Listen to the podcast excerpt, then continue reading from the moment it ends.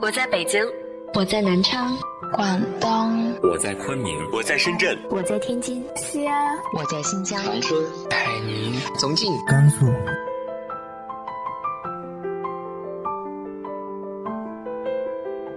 这里是 FM 18084，昨天的你的现在的未来，我是主播背着吉他的蝙蝠女侠。无论你在哪儿，这里都有我的温暖等你。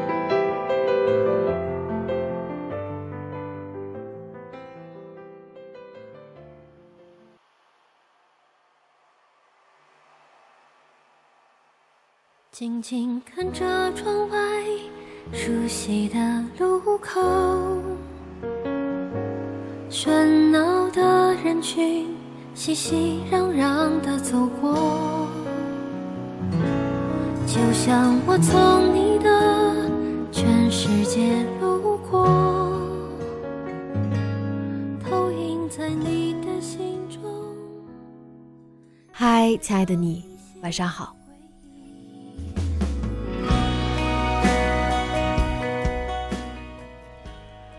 今天给大家带来的是时间教会我们的夏。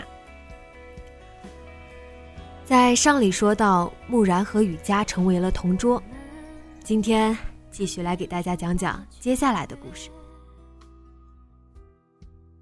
当我得知他俩成为同桌之后，我立马一个饱含各种情感的表情望向雨佳，内心活动还是很复杂的。这苦媳妇儿终于熬成婆了，班主任怎么想的，这就成全他俩了，近水楼台先得月呀，雨佳这次终于有机会表白了。总之满含热泪地看着他走向木然，然后绝望地和大超成为同桌。后来仔细问了雨佳才知道，老师把他俩叫去之后苦口婆心说了一堆，你看你俩成绩都这么好，作为好学生难道不知道这时候该做些什么吗？你们还小，根本不知道什么是爱情，早恋是吧？老师都不知道该怎么说你们，明年就高三了，最关键的一年。反正说了很多，他俩也都没听进去。简而言之，老师以为他俩在一起了，然后自作聪明的觉得让他们的距离更近是可以更快看清楚这段感情。小小年纪的喜欢的快，不喜欢的也快，与其强行拆散，不如让他们自己悔悟。我不禁心里给班主任点了个赞啊，真是高啊。可惜世事难料，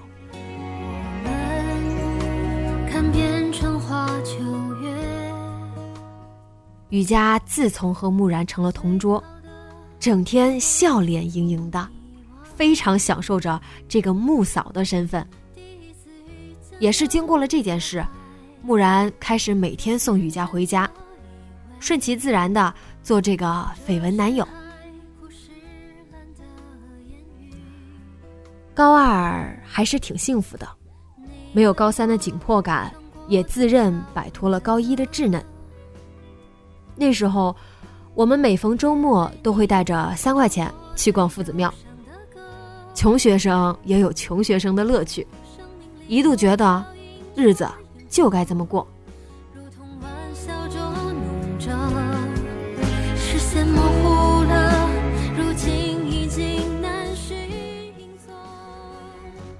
木然第一次牵起雨佳的手是在他们摆脱了我们，独自去到了新街口。他对雨佳说了一句，总该来一次2人约会啦。现在得送他4个字，实力撩妹。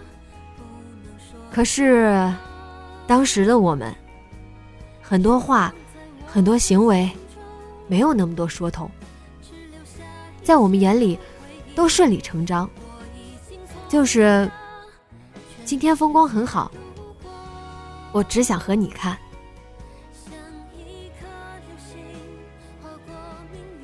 在一起之后，木然判若2人，从大众情人变成了实力粘人。我和大超每天就啧啧地看着这对由班主任钦点的情侣秀恩爱。上课回答不出问题时，木然是幕后军师；考试前的突击，木然是补习老师；大超在食堂搜刮女生碗里的肉时，瑜伽有木然护着。我们都开玩笑说，这要是上了大学，瑜伽的生活能自理吗？可能分离对于热恋的人来说都是不可触及的话题。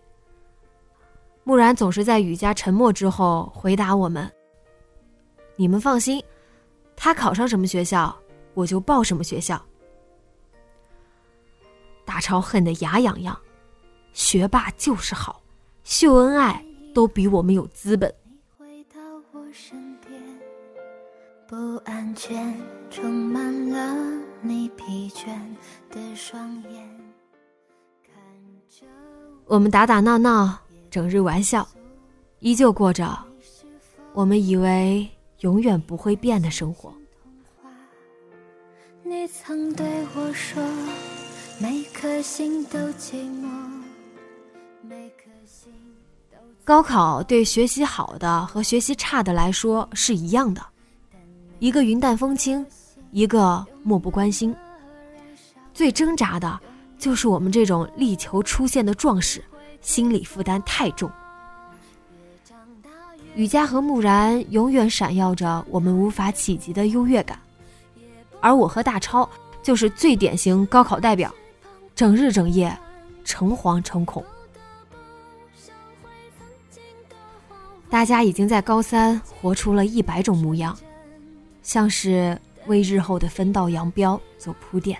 越长大越孤单，越长大越不安。雨佳对我说，他的父母希望他出国，因为父亲在美国得到了工作机会。我知道他在犹豫什么。木然的情况比较特殊，父母离异，父亲是独自一人在国外生活。其中缘由我不清楚，只知道木然恨他爸。之前班主任和木然提过保送留学的事情，被木然一口拒绝了。我们都知道木然不想像他爸那样，他说他要陪在他妈妈身边。雨佳都懂，所以和木然提都没提过家里的事儿。他拒绝了父母的提议，说我一心想报考的那所大学已经决定提前录取我了，爸爸的工作毕竟还没有稳定，你们不用担心我，我可以住在小姨家，开学之后也住校了，都不是问题，我长大了，可以好好照顾自己了。雨佳的父母觉得有些道理，而且妈妈也只是陪爸爸先过去1年，打理一些事情，没必要让孩子跟着他们折腾。雨佳心满意足地对我说，都解决啦，你看我就说不要告诉木然这件事儿，省得他多想，现在都好啦，我可以继续留在国内了。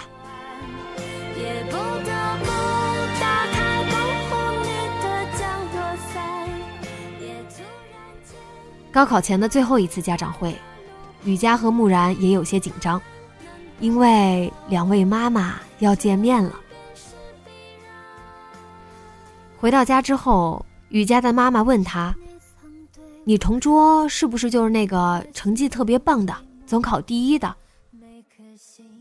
雨佳有些得意地说，对啊，就是他。妈妈点点头，自顾自地念叨着，看人家孩子也真是挺棒的，被国外大学录取了，出国也好。雨佳愣住了，他不相信自己听到了什么，颤抖着声音问，妈，你刚刚说什么？妈妈也是心不在焉的回，哦，听你那同桌妈妈说的，说是要去国外念书了。雨佳回到房间，脑子里无数个问题，想要立马跑到木然面前问个清楚。我想，女孩子大多时候都是这样，无关年龄，宁愿相信自己的想象，也不愿意开口问个明白。雨佳想，为什么他什么都没有告诉我？为什么他明明说过不去的，现在又确定要去了呢？他真的有把我看得很重要吗？他就这样，完全不考虑我的感受吗？我已经选择了他，他怎么可以放弃我呢？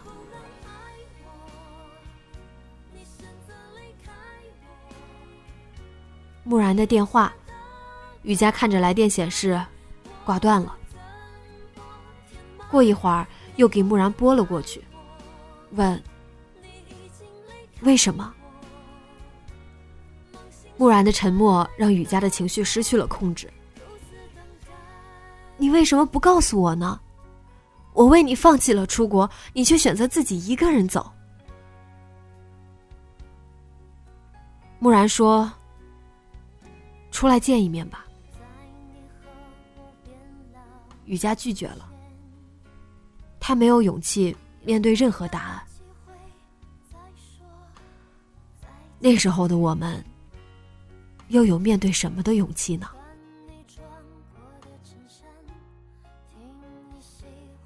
让我意外的是，木然没有再联系雨佳。雨佳哭了一整个夏天。我们总是自以为自己的解决是最好的方法，说着这么做对谁都好，然后两个人都很不好的过了1年2年。不知道是什么原因，木然连寒暑假都没有再回来过。这个结一直在那儿，没有人想要去解开，也没有人敢去解开。我们见证着雨佳从不敢听、不敢问、不敢说，到现在大方的聊起木然也没什么的这么一个阶段，花了4年的时间。大学毕业的那一天，我们一起喝酒。雨佳说，你知道吗，今天我在扔起学士帽的那一刻，我想到了他。他还好吗？他也快毕业了吧？他有想我吗？关于他的这么多个问题，我在心里问了自己4年。今天是我唯一不想知道答案的一天。我再也不想知道答案了。你说，是不是比毕业更值得庆祝？值得。没有什么比自己给青春画一个句号更值得庆祝的了。这一天起，我们都长大了。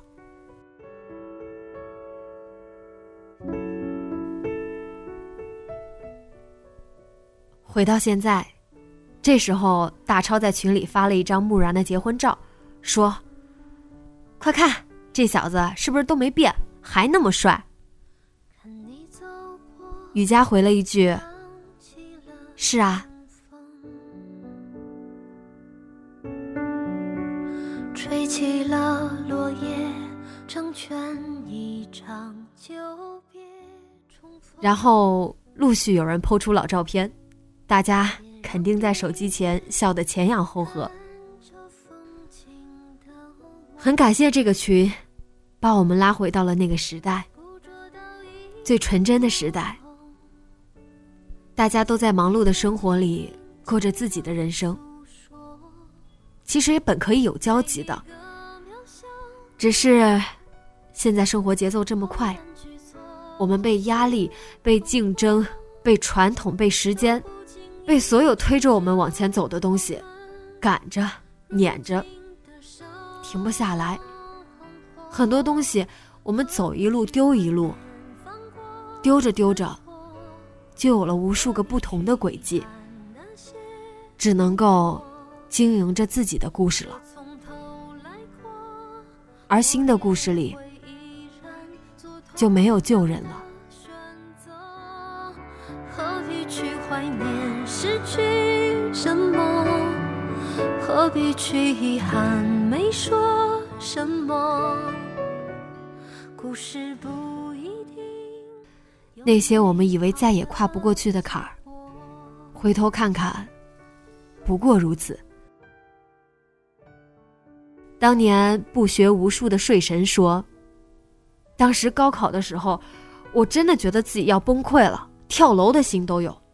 咱学校也不是没人跳过，压力太大了。高考结束后，我就想，老子连高考这么恐怖的东西都战胜了，以后还怕啥？后来我才知道，高考真的不算什么。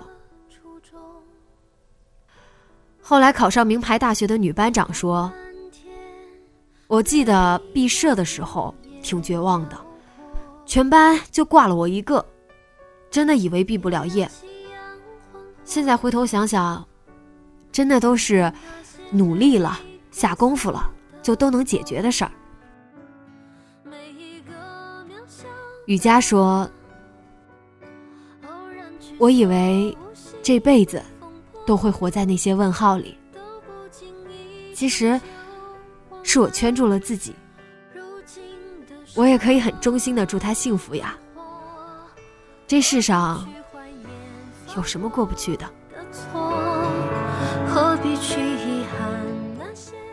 那些年的误解、矛盾，还有放不下和丢不掉，都被时间的长河冲刷的连痕迹都没有了。这些都是时间教会我们的。故事不一定有美好的结果，何必去怀念失去什么，何必去遗憾没说什么，故事不一定有美好的结果。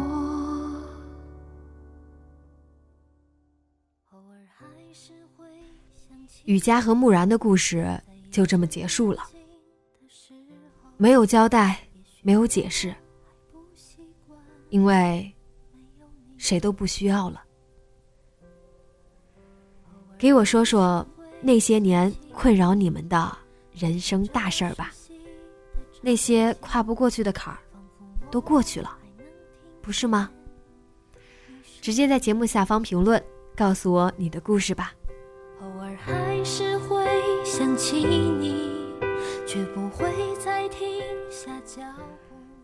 今天的故事就到这里，节目原文和节目封面请关注微信公众号背着吉他的蝙蝠女侠。今晚晚安，好梦。在远处轻轻地看着你，说爱你已来不及，所有的话留在心里，答应我好好照顾你自己，你给我最好的回忆，我依然放在心底，谢谢你曾出现在我生命里。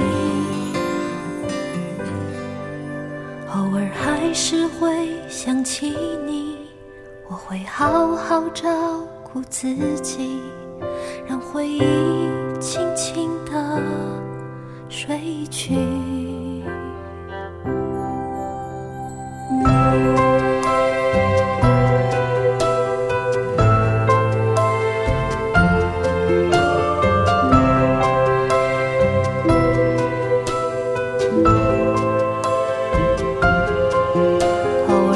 时会想起你，转眼间各奔东西。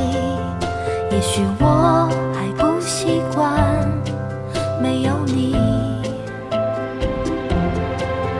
偶尔还是会想起你，重复着熟悉的场景，仿佛我已听不清你声音。还是会想起你，却不会再停下脚步。也许我已习惯了没有你，悄悄地把眼泪收起，我不想让你担心。在远处静静地看着你，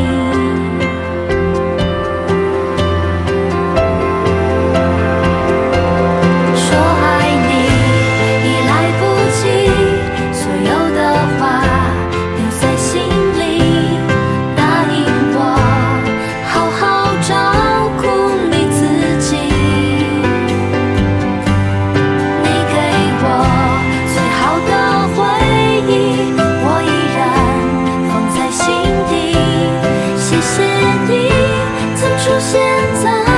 生命里，说爱你已来不及，所有的话留在心里，我一定会成为更好的自己。你给我最好的回忆，我依然放在心底，谢谢你曾出现在我生命里。